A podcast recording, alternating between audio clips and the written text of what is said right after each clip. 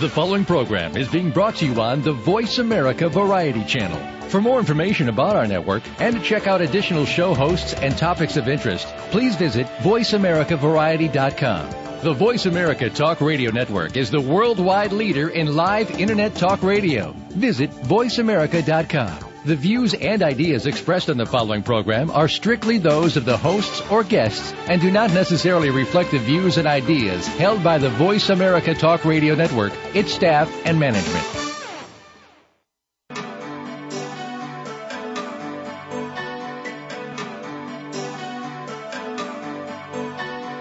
Welcome to Dr. Carol's Couch with your host, Dr. Carol Lieberman. All comments, views, and opinions are solely those of Dr. Lieberman, her guests, and callers. Now it's time to have a seat on Dr. Carol's Couch. Here's your host, Dr. Carol Lieberman. And welcome to today's edition of Dr. Carol's Couch. I'm your psychiatrist host, Dr. Carol Lieberman. Well, we're going to be talking about something that is life, life or death, really, literally, for you and those who you love. We're talking today about what the Supreme Court isn't telling you and what you need to know before it's too late. If you were one of the people who were jumping up and down with glee at the passage of the health care reform bill, surely you must not have realized that you've just given up control of your health and the length of your days to government. Most of us are too busy to read the thousands of pages in the health care reform bill, so thank goodness for people like today's guest, Kathryn Serkes. She's the co-founder and chair of the Doctor Patient Medical Association. And she's going to translate what the passage of this bill really means for you and your family. And I'll give you a little clue. Be afraid, be very afraid. But don't just be afraid. I'm not, uh, today's show isn't just to frighten you, but it's certainly to wake you up and to um, urge you to get involved before before it's too late. So, Kathryn, welcome to the show. Oh, thank you. I, I want to bring word from the doctors in case people don't get it. I don't want people listening to the AMA in case you've just seen their statement about how wonderful and peachy the uh, the Supreme Court decision and the uh, uh, the PPACA, as we call it, the Patient Protection and Affordable Care Act, is um, just I would like to start out by saying the AMA has very, very low representation of physicians in the country. So uh, doctors are kind of kind of angry about this, and that's a nonpartisan um, sucking sound that we're hearing from doctors. Yes, absolutely. I mean, I, I certainly want to talk about that. It, it, I mean, I remember being in medical school and thinking that uh, the AMA was the uh, end all, be all and end all, and it's just such a betrayal to doctors. It's incredible. So we'll talk about that. But before we get into that, um, I think it's important to give um, my listeners a little background on you, and I'm actually interested too. I mean, we've been on various calls together, and I know that you you know more about this bill than than just about anybody, and you've certainly been fighting um, for patients and doctors uh, just about uh, better than anyone I know. And so I'm really curious, and, and I'm sure my listeners want to know too, where, how did you get here? I mean, what, you have been doing this for years, and what has been the driving force behind all of your dedication? Well, I'm, I probably started out a lot like most of the people who are listening, and that is that, you know, I was a, um, you know, a, a de facto idiot on a lot of healthcare policy and, and healthcare insurance and things like that. What I did, I'll tell you, to be quite honest, I was a television reporter and producer and, and in a past life, a, a talk radio show producer. And you have a wide bit of knowledge, but it's not very deep. Uh, but when I when I went into doing media training, I started getting people who were who were politicians. And I realized that not only did they need help on on how to say things but what to say that they were stumbling around and and uh you know you kind of pull the curtain back and sometimes there's not a whole lot there. Uh, one of the people that came to me about 20 years ago was a doctor in Seattle who wanted to stop the version of Hillary care that was coming into um this Washington state and we had a, our version of the Affordable Care Act. And so I started doing work with the Doctors Group, which was the Association of American Physicians and Surgeons, and for 16, 17 years represented them doing policy work and public affairs and started reading bills and looking at things that I never thought I'd be wading through. So that's kind of how it all came about. And then oh. I realized, I realized that this wasn't just, this wasn't just a client, that this was about my life, as you very, very plainly and eloquently said at the same time in your introduction. This is about our life. How much, what else affects us more deeply and in, in the quality of our life and and the all the aspects of our life than our relationship with our physicians and our health. We have personal relationships with with our clergy and our family and our doctors. And I realized how much the government and, and now really the insurance companies and the third parties are getting between me and my doctor, and so it's become a, a cause. Now, one of the things I thought, felt very strongly about was too, is that in the last few years, I've seen a real political wedge between doctors and patients, as though what's good for patients must be bad for doctors, mm. and that if it's good for doctors, that it must be bad for patients. And if people were here in Washington D.C., you would realize that that is intentional that's used as a political mm-hmm. wedge mm. to try to keep the group separated, you know, separate, conquer and divide. And and I decided in 2009 I had been kind of toying around this idea about doctors and patients needed to work together. And so a little bit ago last year I got serious about it and started Doctor Patient Medical Association. And we are the only association in the country that's bringing doctors and, and patients into one group to say, hey, our interest is the same. We're trying to get you guys out of our relationship, so let's work together. Hmm. Wow, that's um, that's a really interesting path. I mean, it's almost do you sometimes look back and think um, that it wasn't a coincidence that that sort of uh, the universe or fate or whatever you want to call it had this in store for you when they uh, made the uh, original doctors your clients? I guess so because I've taken my I, I I almost feel that in a way uh, you know, I, I represent both patients and doctors. I like to think that I can speak for both. Um, I can go out and say things to the public that doctors wouldn't say. I talk, talk to the public about, folks, and I'll, I'll start right now. You do not know, people do not realize what you as physicians go through these days. They have no idea when they see, they think doctors make a lot of money. They think you're all doing very well. They don't realize that you're getting paid sometimes as little as $13, $15 for office visits. How much time you put in that's uncompensated. You know, and that's not necessarily a real popular message sometimes. And doctors, many doctors are still still very humble and and and involved in service and don't want to go out. They don't want to make it seem like they're whining to patients. So they don't talk about these things with their patients, but I can talk about that to patients and kind of give them a, a dose of reality. On the other hand, I feel comfortable enough talking to the doctors and, and, and bringing them the patient's message as well.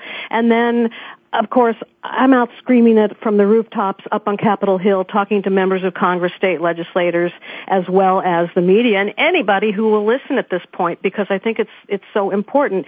You know, I when it comes to the health of your family, when it comes to if you're a mother with a sick child, you don't care what political party someone is from. We just need to try to find some solutions. Yes, I was actually just thinking about that before. Uh, the show today, I was thinking about how when you're lying in a hospital bed, you're not going to really care um, about what party the people voted for who are supposed to be taking care of you.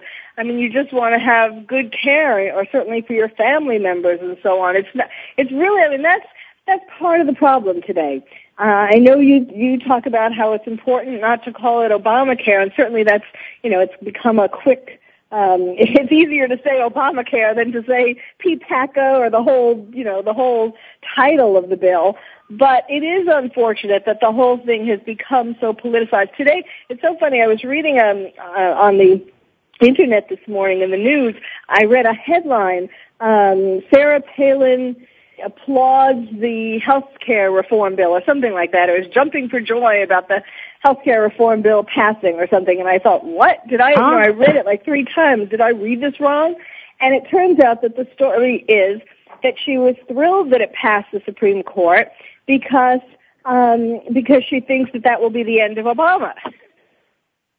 Well, you know that's that's kind of getting in the political weeds. I know that I've been I've been kind of joking that we've had an awful lot of amateur psychiatrists this week, doctor, trying to get into the head of of Chief Justice John Roberts. Mm. And to be honest, I don't even care. I don't care what his what his thoughts are. I don't care why he did what he did.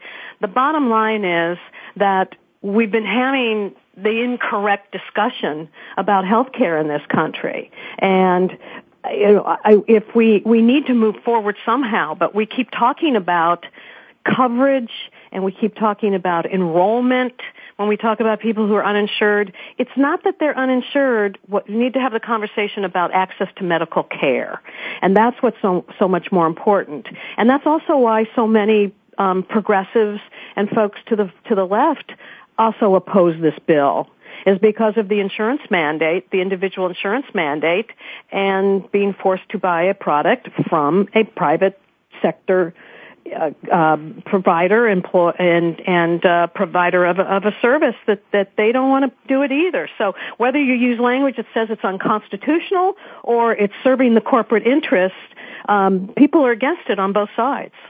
Yes, actually, that's right. You can actually, regardless of which side you're on, you can find things to be, you can find things wrong with it. I mean, why don't we start dispelling some of the myths? Because, um, I mean, I think that's the most important thing. Try because, as I said at the beginning, no one, and probably not, not including most of the congressmen who one would hope the Supreme Court justices read the bill, but but I don't know. And um, and certainly I doubt all members of Congress did. And there are some really nefarious, sneaky, uh, dangerous things inside this bill that just got passed. So why don't we start exposing some of that? Sure. well, where, where should we start? yes, I know. where should we start? The the first thing that I think that that let's let's t- let's talk about the individual mandate again for just a moment, and because that since that is the the centerpiece. Um, whether you oppose, don't oppose, whatever you think of it, let's talk about what it actually does. It requires people to to buy insurance and not just insurance from a free market, but insurance that the federal government deems acceptable. So that also means that the federal government can keep raising the requirements higher and higher. So we get to the point where you can't even buy basic insurance anymore. Now, most people say, why would you want basic insurance? Because it costs less that's a good reason. I'm somebody, I always joke and say I'm an insurance hostage. I can't, when I try to talk to my senator, who is Patty Murray from Washington State, um, who really leans towards a single payer system, and I start talking about how I'm held hostage by the insurance companies, and I can just see that her staffers, you know, salivating because they think, ooh, we've got a live one, and I explain that I want less insurance than I than I have to buy in Washington State, and I can't buy it. I would like to actually insure my risk. Well, when this bill goes into effect and the federal government gets to decide what thresholds those insurance policies need to meet, I'm going to be paying for a lot of things that I don't need. I can tell you right now, I do not need maternity benefits. I'm not going to need maternity benefits, and yet I will be paying for those. So that's one of the problems with it. Um, and again, it's and the other problem with it, of course, is that it's about insurance, which leads us to the issue of where doctors are coming in on this. Having insurance is not the same thing as going to the doctor and getting care. And if there's anybody who's ever fought an insurance company to cover a service or but unfortunately most people are shielded from a lot of that process. The doctors are slugging it out and their offices are slugging it out trying to get the payment. So people don't even know how hard it is to get payment uh, sometimes six six months, 180 days for payment to come through. And yes. so it's that doesn't again being insured doesn't actually mean that you're going to get medical care. Yes, yes, and that's something that we'll expound upon. Absolutely. That's kind of one of the cornerstones of this whole problem. Everyone, people who are excited about it think, oh, I'm going to get all this affordable care when they're, they forgot to ask the doctors if they're going to be providing it. Um, we need to take a break. My guest is Kathryn Serkes. She's the co-founder and chair of the Doctor Patient Medical Association. And we are um, pulling back the curtain of this bill that just passed the Supreme Court and telling you what is really in store for you. You're listening to Dr. Carol's Couch, and I'm your psychiatrist host, Dr. Carol Lieberman.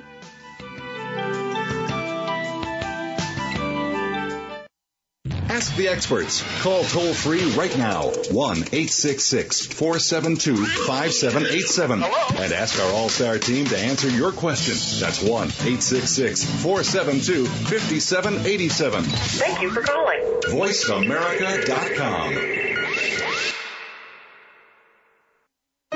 would you do if you knew that you could not fail? The Dr. Pat Show with Dr. Pat Baccili is a radio forum for some of the world's most influential people in the fields of health, wellness, and human potential. Dr. Pat brings together and introduces visionary scientists and futurists, environmentalists, educators, business leaders, inventors, filmmakers, authors, artists, mystics, and healers who inspire and support individual and collective growth and positive cultural shifts. This award-winning radio show empowers the listening community to be the change they want to see in the world. Tune in every Thursday at 8 a.m. Pacific for the Dr. Pat Show with Dr. Pat Baccili, radio to thrive by. Are you having difficulty coping with these troubled times? Do you want help? Then contact Dr. Carol Lieberman today at www.drcarol.com. Dr. Carol is a certified psychiatrist who not only has won an Emmy, but is a regular on top television shows like Oprah Winfrey and Larry King. She's here to help you through books, CDs, and helplines. Having trouble relaxing? Check out her relaxation CD. Has the fear of terrorism crippled your life? Call the terrorism hotline. And if you're having trouble with relationships, check out her book, Bad Boys. Dr. Carol wants to help you today, so contact her at www.drcarol.com or for immediate help at 1-900-860-COPE. Get help making sense of these troubled times. www.drcarol.com. Stimulating talk. Gets those synapses in the brain firing really fast. All the time. The number one internet talk station where your opinion counts. VoiceAmerica.com. Welcome back to Dr. Carol's Couch. If you have a question or comment for Dr. Carol, dial toll free at 1 866 472 5788. Now back to the show. Here's Dr. Carol Lieberman. And welcome back to Dr. Carol's Couch. I'm your psychiatrist host, Dr. Carol Lieberman. Taking back the curtain, pulling back the curtain, and telling you what the Supreme Court isn't telling you and what you need to know before it's too late. My guest is Kathryn Serkes. She's the co-founder and chair of the Doctor Patient Medical Association. And as you've just heard, she is, um, has been working in this field passionately, dedicated, in a dedicated manner, uh, for years and um, pr- trying to bring patients and doctors together because in fact we all want the same thing, which is to provide and to receive good medical care, the best in the world. So Kathryn, um, we just, uh, I know you wanted to follow up what we were just talking about, so go ahead. Well, we were talking about some of the some of the um, the, the problems that that are in the in the bill and what that means for, for moving forward. Um, we talked about the individual mandate. Some of the things that, that are still that are in there that people may or may not heard of is the Independent Payment Advisory Board. And the reason that this is critical is because this is an unelected, politically appointed board that's going to be making decisions about payment rates uh, for doctors in Medicare. And interestingly enough, the way that the rules are written for membership on this board, uh, no working doctor in clinical practice would would qualify to be a member of the board. So that means we're going to have administrators and or academics who are making these decisions. So you know these are, just, which and I want to be so clear. Amazing, Yeah. Because you would think, um, I mean, of course, you would want doc, real doctors, you know, practicing doctors um, to who are on the front lines to be able to make these clinical decisions. Right. I mean, that to me, that's the scariest part of this whole thing. Well, that it's backdoor rationing is what is really what it is. It's a backdoor rationing because when Yes. when when you are dis- de- determining the payments, um, you, you are really setting up whether something is going to be done or not. And I always use the example. I have a 90 year old father who had quintuple um, cabbage um, heart bypass surgery five years ago, and in a system where if you just look at him on paper, an 85 year old is not going to be okayed for that kind of surgery. But my father is very active, works out, um, still was going out on disasters for FEMA as a FEMA reservist. Um, he's not, you know, sitting at home watching TV. So that's that's why that doesn't work. We all want that individualized care. These are the types of things. This this IPAB and this micromanagement. The other things that are in there that I think are particularly alarming to physicians. Now, remember when I talk about being alarming for physicians, patients need to pay attention because it's all about how it translates to you as patients and your care. So when doctors are alarmed about things like accountable care organizations that are supposed cost-cutting um, organizations, but it's really just a new way to spell HMO. And I think w- the public was pretty clear about 10 years ago that we had pretty much had it with most of the HMOs and their capitation and just trying to get care out of them um, when they didn't want to give up the money and their controlling of the doctors. So they're kind of bringing that back around. Other things in there are pay for performance. Now, again, everything is under the heading of cost cutting. If we can be more efficient, we can cut costs, which means that we can get care to more people. And that's a wonderful idea on paper until you actually try to do it. I was just sitting with a doctor for an hour and a half today, a, a, a pediatric nephrologist, and she was in tears today telling me about what she goes through fighting to have time with her patients and and she's told she's not efficient enough. Constantly told at the mm-hmm. hospital she's not efficient enough because she's spending too much time. But what we, that means is pay for performance is doctors are paid based essentially on outcomes, and that's coupled with cookbook medicine, which means that doctors have to go through a protocol, which is they have to do A and then B and then C before they can do D. Well, sometimes, and Dr. Harris, I know we have a doctor waiting in the wings to talk to us. The doctors know sometimes you could skip right to, from A to D on a patient, and instead of making that patient have to wait to get a certain treatment or something, and other patients that need to go through the steps, and sometimes the steps take longer cookbook medicine doesn't work for the real patient, the human being who is different from every other patient standing in front of them. And Yes. also in terms of the pay for performance and outcomes, that's not real encouraging for doctors to take the sickest and the most difficult and the Hmm. most time intensive cases. Yes, it reminds me somehow. I'm, I'm getting an image as you're describing this now of the Lucy, I Love Lucy show where she and Ethel were on the assembly line, you know, trying stuffing chocolates in their mouth.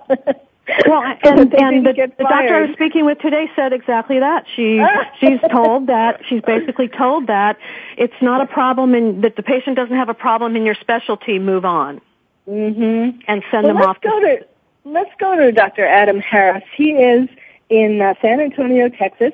He specializes in revision, minimally invasive, and outpatient replacement of the hip and knee. Welcome to the show, Dr. Harris. Thank you very much. A Pleasure to be here. I well, just- tell us. Go ahead. Right. I've got, I'm going to pipe in here because I do know Dr. Harris, and one of the things, Dr. Harris is one of the doctors who has kind of taken things into his own hands, which is that he is trying to create what we call a patient doctor direct practice where the doctor and patient are working directly together and and the patient pays the doctor and then files his own insurance claim or Medicare claim or he privately contracts with or I, let me take that back, privately contracts with the Medicare patients.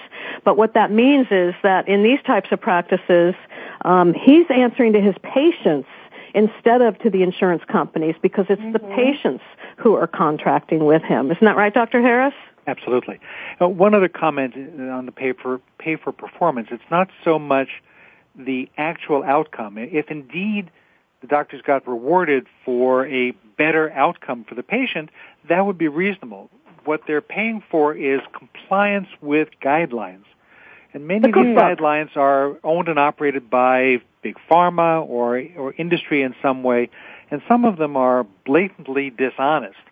Uh, for example, the uh, CMS has recently adopted the American College of Chest Physicians eighth edition guidelines. Now, the ninth edition have already been released. The ninth edition are good and straightforward recommendations. The eighth edition, at least in my own opinion, are very highly influenced by drug companies and are contrary to good patient care. So if you apply the eighth guidelines, even if you have complications, that's rewarded. If you apply the ninth edition instead, which is runs counter to the eighth edition, and that's better outcomes for the patient, it, it's it's not fulfilling the government requirements. Mm-hmm. so it, it, it's it's really contrary to good patient care in many regards. And that is the cookbook that I was referring to. That exactly. you, you you're told step by step by step, and you can't skip steps. You can't do them in a different order because you you need to accept the protocol that they're micromanaging um, in, into the physician's offices. Well, well, there's one one step further, and this is really the, the main point that I was going to call to talk about is that in the bill, the Secretary of Health and Human uh, Services is given enormous power, and the Secretary of Health and Human Services can decide what guidelines, how to measure them, how to apply them, and, on and on and on. But at the end of all of these paragraphs, it occurs 11 times in the document that I've been able to find, is the comment that the decision of the Secretary of Health and Human Services is not subject to administrative or judicial review. So, you know, if you believe it's wrong, sorry, already the decision's already been made. Did the doctor comply with the guidelines? Don't have it. Can't. If you think yes and the secretary thinks no, sorry, you're out of luck. and, and, and so this sort of power being given to an individual uh, is, is really unprecedented and, and in many other cases, the Supreme Court has struck down the concept of anything being beyond administrative and judicial review.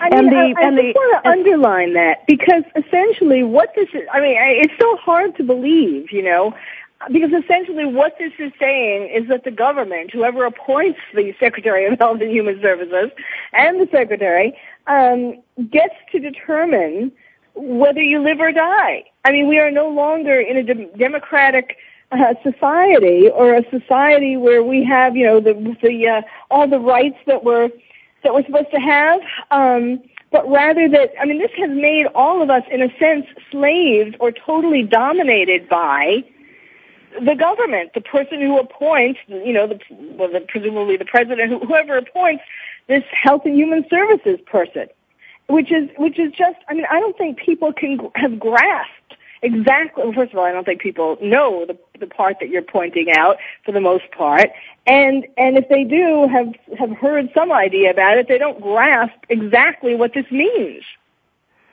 well, it's interesting too because there's some of that same type of language. Um, there's very little. Uh, uh, let me put it this way: there's a very arduous uh, congressional oversight over the um, Independent Payment Advisory Board as well. And mm-hmm. here's, you know, this is very typical legislative language. It, the law actually prevents the board from recommendations to quote ration health care, but then it never actually defines what rationing is. Mm. And so it's of course it's my contention that um, if you if you're paying you know if you're if you're paying ten dollars um, for gallbladder surgery, then you're rationing. You have de facto rationing. hmm So it, all, the, all, uh, all, of this, yeah. It, it, and the uh, on this board, on the current IPAB, is a physician who is the brother of Rahm Emanuel, uh, who has made it very clear that he believes that physicians take the Hippocratic Oath too seriously. They should be concerned with the greater good. Now, I, I really wish I were making this up, but it, it, it's out there and it's accurate. Uh, so that it sounds very much like Brave New Worlds, and you know that's not the America that that uh, I hoped in which I hope to raise my kids. There's a debate in, in, in approaches to healthcare. Just to explain why that, why what Dr. Harris said is so important. There's a debate between the people who work, toil in the fields of healthcare policy, and that is, is Wait, is Kathy, this definition, I don't want to, I don't want to have is this definition of greater good, and we can explain that when we come back. Yes, yes. I'm not sure if you heard the music for the for signaling we have to take another break, but we do. Um, we're talking here about the Supreme Court decision, healthcare, your life and death, um, which has been taken out of your hands. Uh, my guest is Kathryn Sirk. She's the co-founder and chair of the Doctor Patient Medical Association. And also we have been joined by Dr. Adam Harris, um, a, a, specialist in hip and knee surgery in uh, San Antonio, Texas. So when we come back, we'll talk more about this. You're listening to Dr. Carol's Couch, and I'm your psychiatrist host, Dr. Carol Lieberman. Ask the experts. Call toll free right now 1 866 472 5787 and ask our All Star team to answer your question. That's 1 866 472 5787. Thank you for calling. VoiceAmerica.com. Are you having difficulty coping with these troubled times? Do you want help? Then contact Dr. Carol Lieberman today at www.drcarol.com. Dr. Carol is a certified psychiatrist who not only has won an Emmy, but is a regular on top television shows like Oprah Winfrey and Larry King. She's here to help you through books, CDs, and helplines. Having trouble relaxing? Check out her relaxation CD. Has the fear of terrorism crippled your life? Call the terrorism hotline. And if you're having trouble with relationships, Check out her book, Bad Boys. Dr. Carol wants to help you today, so contact her at www.drcarol.com or for immediate help at 1-900-860-COPE. Get help making sense of these troubled times. www.drcarol.com. We're making it easier to listen to the Voice America Talk Radio Network wherever you go. In addition to listening live, you can check out information about your favorite talk show hosts, discover new talk show personalities, add shows to your list of favorites, and listen to all our show archives on demand. All from your iPhone, Blackberry, or Android. Download it from the Apple App Store, Blackberry App World, or Android Market, and get ready to tune in. The Voice America mobile app, powered by Aircast. Streaming live. The leader in Internet talk radio. VoiceAmerica.com. Welcome back to Dr. Carol's Couch. If you have a question or comment for Dr. Carol, dial toll free at 1 866 472 5788. Now back to the show. Here's Dr. Carol Lieberman. And welcome back to Dr. Carol's Couch. I'm your psychiatrist host, Dr. Carol Lieberman talking about life and death matters with you today. What the Supreme Court hasn't talked to you about, isn't telling you, and what you need to know before it's too late. My guest is Kathryn Serkes. She's the co-founder and chair of the Doctor Patient Medical Association.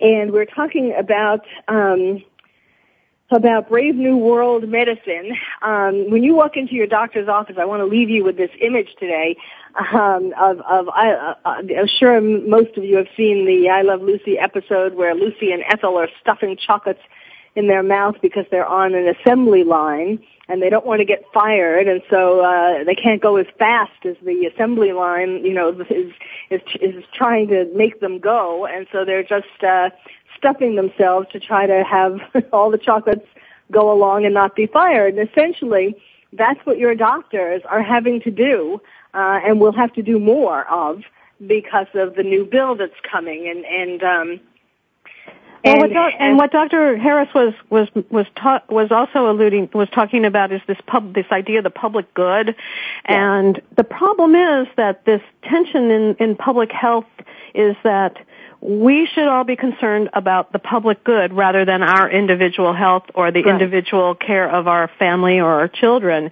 And so that means that, let's talk back to my dad, that means that an 85 year old man should be willing uh, to not use up resources for the public good that could go to a child or someone else.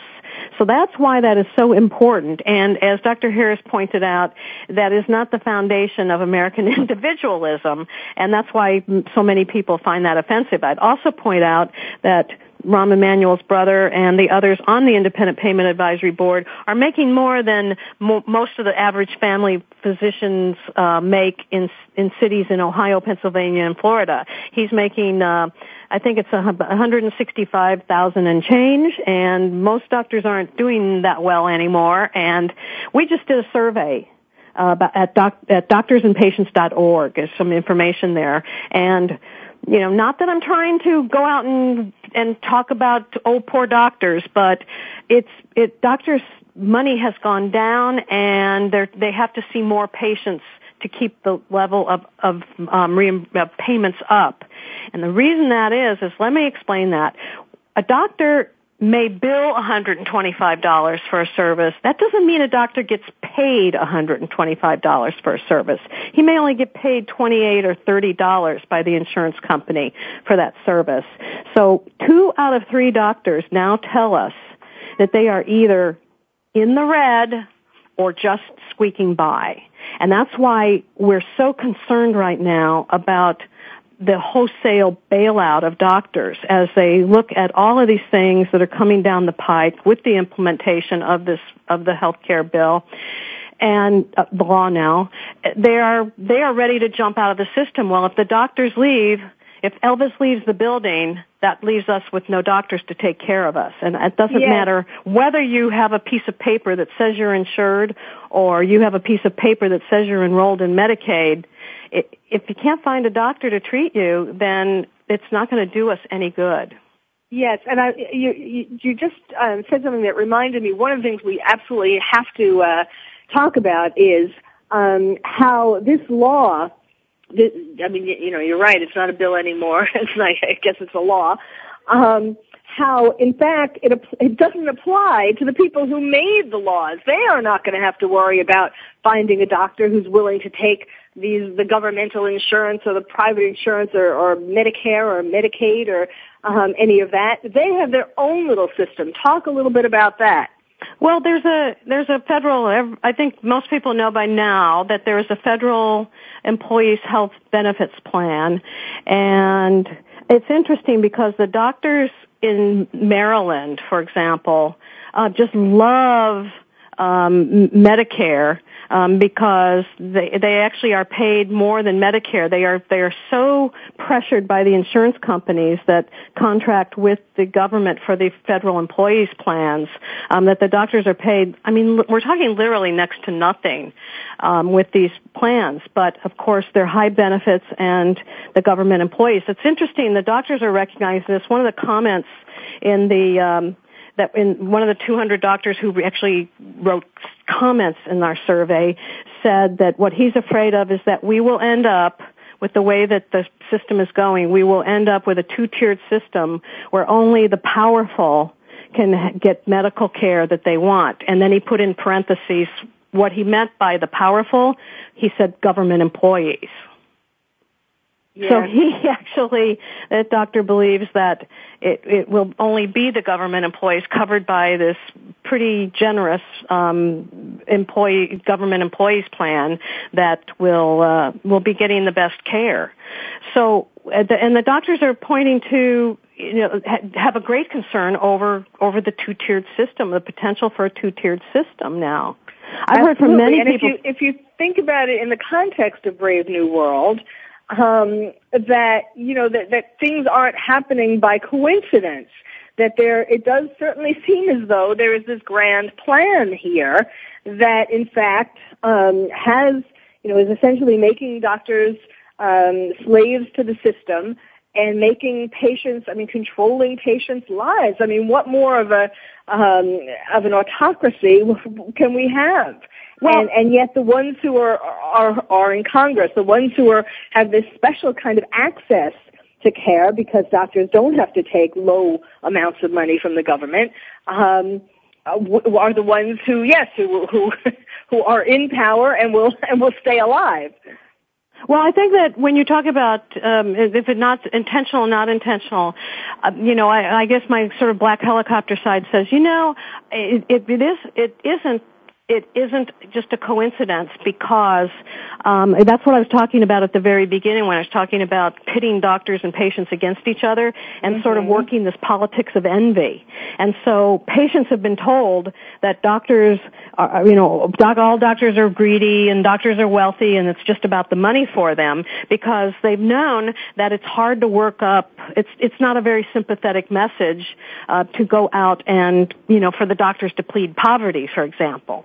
So it's what what people don't see though is that the doctors are doing the government's paperwork, for example. Physician offices spend approximately 25, if, they're, if they have an active Medicare practice, they spend 25% of their time in Medicare compliance and billing. And that's not Medicare patients, that's in compliance. One of the things that the single payer government, government Medicare for all proponents always point to is they always try to tell us that Medicare is so much more efficient than are the private insurance companies, except that the numbers that come out of the government for how much we spend on Medicare are only for the actual Medicare agency. It's for their offices, etc., not the actual spending not the actual processing the claims because the insurance companies and the doctor's offices are actually doing all of that and that's never factored in. It's essentially forcing them to, to do that work. And again, we're back to what does that mean for patients?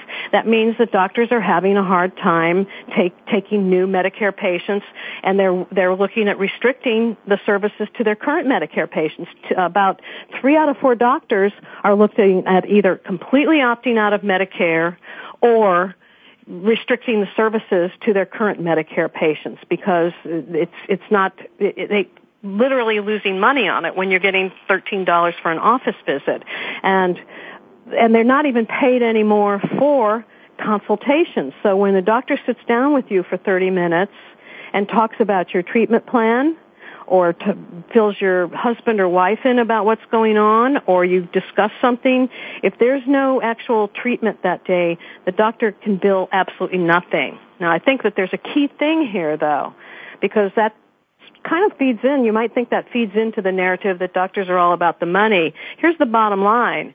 We also asked the doctors if they'd be willing to treat patients for free. And more than half of them told us that they would not only be willing to treat Medicare, some Medicare and Medicaid patients for free, that they prefer to treat Medicare and Medicaid patients for free. Well, because of all the time that they spend on the paperwork and, and all the and, and having to uh, go along with all the guidelines and, and so on.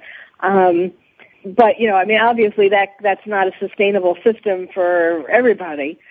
you know, especially because there are more patients who are fitting in under that. But but let me, um, you know, to uh, we'll we'll give out that um, web address again at the end. But I just want to go through some of the examples, this, this results from this survey that the um, Doctor Patient Medical Association Foundation did uh, in May 2012, just recently, are, are amazing. You have to look through the whole survey. But for example, it says, how do current changes in the medical system affect your desire to practice medicine? And 83% of doctors said, makes me think about quitting.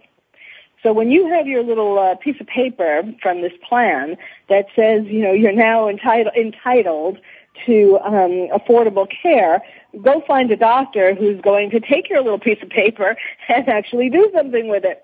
Uh, yeah, and when and when everybody talks about when the doctors talk about the changes and the system and that makes them think about quitting, some of the other elements are the fact that it's the loss of autonomy, it's the micromanagement. Um, 85% of the doctors say that the patient-physician relationship is absolutely in a tailspin. That means that they are painfully aware that we as patients have lost control and they as doctors, you as doctors, Dr. Carol, have lost control over what goes on in that doctor-patient relationship. So that's those those are the types of things. Also, given the um, um, it's not just about the insurance the um, government; it's also the insurance companies. Um, they give and and it's interesting because one out of three doctors is even hesitant to voice any concern over healthcare policy or healthcare reform because they fear they fear retaliation from either their colleagues or their administrators or the hospitals where they practice. Yes, which is really uh, you know it's which is really very sad. I guess um, if people did a personality test of doctors, from from the way that we've been just uh, allowing these things, these changes to happen, or too many of us have been allowing these changes to happen, um, it, I wouldn't go very high in the uh, aggressive or maverick column. Um, well, but, you well, know, you're you're, other... you're trained to do the right thing, not to be renegades. So as as physicians in medical school. yes, we we kind of uh, believed that everything was going to be you know that that it would stay in this more positive kind of way of thinking. Well, we ha- we hear another more music, meaning we need to take another break. The time is going really quickly. This is such important stuff. We're both trying to get out um, some of the key elements here, but you have to find out about this. Uh, my guest is Kathryn Serkes. She's the co-founder and chair of the Doctor Patient Medical Association. We're talking about what the Supreme Court isn't talking about. You're listening to Dr. Carol's Couch, and I'm your psychiatrist host, Dr. Carol Lieberman.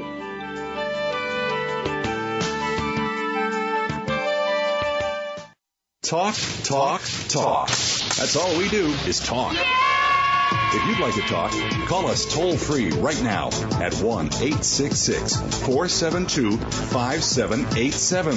1 866 472 5787. That's it. That's it. VoiceAmerica.com.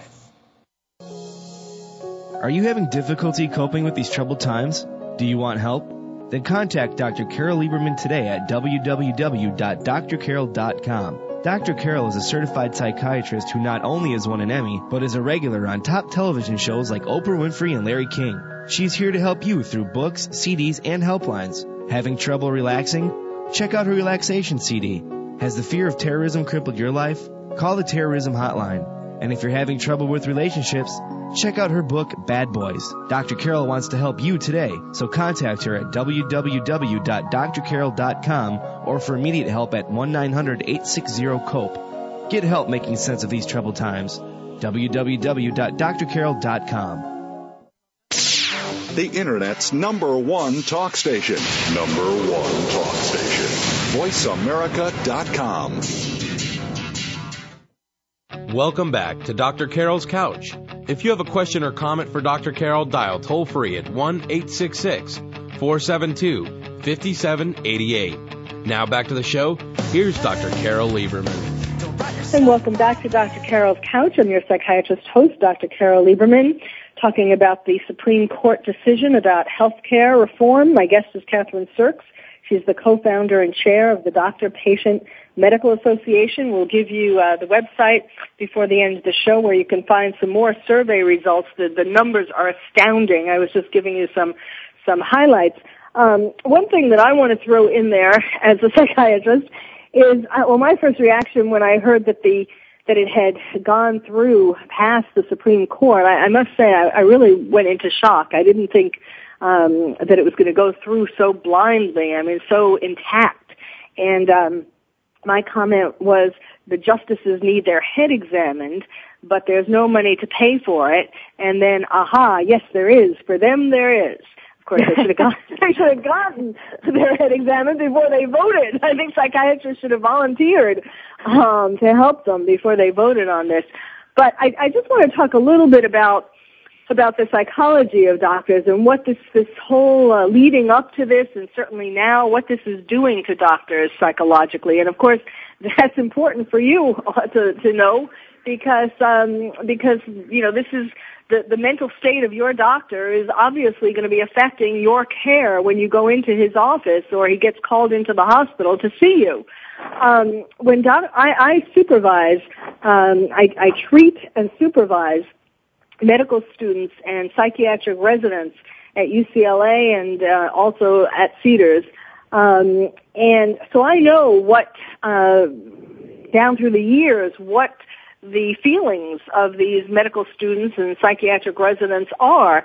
And, you know, they, they started out so, um, impassioned, so dedicated to helping people, and it's not that they're not anymore, but they have gotten demoralized and depressed and disillusioned um, because of all of the changes in medicine. This is not what they picked going to medical school for. This is not what they had in mind when they made all the sacrifices, all the hours of studying instead of partying, and all the money uh, being saved, you know, by their families, by themselves, all the loans they take out, um, all the just just all the you know most people who could who go to medical school could have had could have made lots of other choices.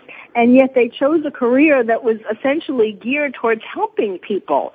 And um and so now it, it's like a real betrayal. I was mentioning at the beginning the betrayal of the AMA it's a betrayal in in so many senses of the word. And um it, it's just really I, I mean that's why this this organization that Kathryn um, is the co-founder and chair of uh, is so important because and and any ways that people listening to this, patients, doctors, um, can start you know groups in their own where they are locally as well because um, this this really you know things the tide has got to turn back. Um, sure, were there were there was the system perfect? before? Absolutely not, but it was certainly better than what we are headed for. There's no question of that. I actually trained at, uh, I went to medical school in Belgium and um, the University of Louvain in, in Belgium. And um, and I've lived for, in in London and I've lived in Paris, and uh, so I've seen medical care in in various places in the world. And um, you know where where this I mean, uh, certainly the medical school was great. It was very rigorous, especially in French. but, um, but, you know, places like London, for example, where, where care is essentially rationed, where you have to wait for months to get an appointment with a doctor. Um, it's, it's been, it's started to happen here already, and it's only going to get worse and we really have to do something. You know, people cannot be complacent anymore and just figure it's going to work itself out some way because when you need that care, um, and, and all of a sudden you're realizing what this bill really means, this law really means, then all of a sudden you're going to wake up and realize, oh, wait a second, maybe I should have gotten involved and, and done something about it. So this might be a good time, Kathryn, for you to talk about what your organization does and how people can get involved with it. Okay, thank you. But let, let me let me add a couple of things to that, and then then I'll do that. I I just got because I did just get a um I got a Facebook post just just yesterday from a resident who said he absolutely loves clinical medicine and treating patients, but he said he's beside himself with the bureaucracy involved in the U.S. and is now mm-hmm. looking at his options um, for a career abroad. So he's mm. thinking of taking his training and going to another country with it where he doesn't have the micromanagement. Um, so that's that's what happening to the psychology of the doctors. We yes. are looking at doctors bailing out. What we really have is a, I call it a disaster in slow motion. Um, as various parts of the healthcare law are implemented, we will see more and more doctors um, leaving. There are actually companies now that do very expensive seminars for doctors on how to do something other than being a doctor. Yes, and yes. and they one of them I looked at one of them and they have a former ER doctor who now calls himself a master Sherpa coach and he's out coaching doctors to move on. So we, we doctors are very frustrated. They and they are just begging begging to get back to medicine. That's the frustrating part yes. of all this is that we are not letting doctors actually do doctoring anymore and the comments the comments range from you know saying i'm not a provider for the government i'm a doctor i yes. want to take care of my patients so and the other thing i'd like to point out is that just because the supreme court has declared that this law is constitutional it doesn't mean that it's necessarily good policy, and it still can be repealed. And I don't want to get too much into the political discussion, but if you're not crazy about the, the law going into effect, then one of the things that you can do is have a little discussion with your member of Congress and and and express your opinion if it if you believe that it should be repealed. And even though a lot of, most of the Democrats voted for this bill, um, a lot of those same Democrats are, have very, very close, tight races this year because of their vote on this bill. And yes. they are much more open to assessing, reassessing their position on it. So there's a lot of hope um, uh, for for repeal, and it just depends on on what happens in the elections. So this can still we can still kill the whole thing and start over and look at something that's really going to put patients and doctors in control. So that's one of the things that people can do.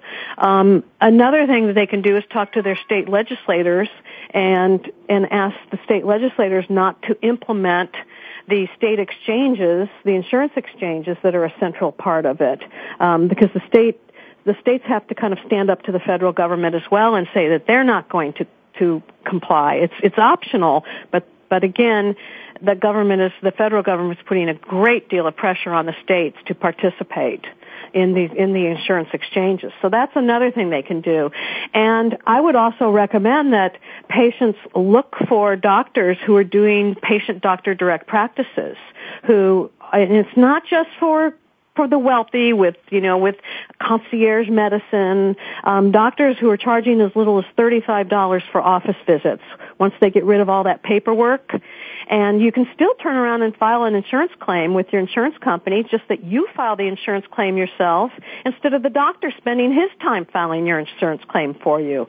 You know, that's, speak about an inefficient use of our resources, we're using some very highly skilled people to do our paperwork for us. Yes, yes, absolutely. Those are some of the things that people, people can do. Okay, and tell us about um, doctorsandpatients.org. And of course, I would love it if everybody came and joined doctorsandpatients.org because we are working to give patients the tools to become empowered patients and really take charge. We have webcasts and webinars on patient power and we talk about everything from how to talk to your doctor and prepare for an office visit and what questions to ask when you're sitting there in your paper gown to um, how to get the best deal on prescriptions. And we have we have um, discounts on labs and drugs and all the things that nobody's nobody's helping out and trying trying to get price price transparency. So if they join um, we're trying to walk the walk and give you the tools. Okay great. Excuse me. That's doctors and patients dot org. Go to there. Not only um, will you find all of those wonderful things, but you'll also find the survey and doctors' comments, and it's really an eye opener. And the reason why I, I thank you so much for coming on the show, Kathryn, because uh, I really want to get all of you to be informed. I, once you're informed about all these things, the things that we've highlighted today, um, then you will know that this has got this law has got to be repealed. It's not about politics. It's about your, your life and it's about the life of your loved ones. So Kathryn Serkes, co-founder and chair of the Doctor Patient Medical Association. The website again is doctorsandpatients.org. Thank you for listening. You've been listening to Dr. Carol's Couch and I'm your psychiatrist host, Dr. Carol Lieberman. Thank you for joining us on Dr. Carol's Couch. Join us next week at 1 p.m. Pacific Time for another installment of Dr. Carol's Couch. We'll save you a seat.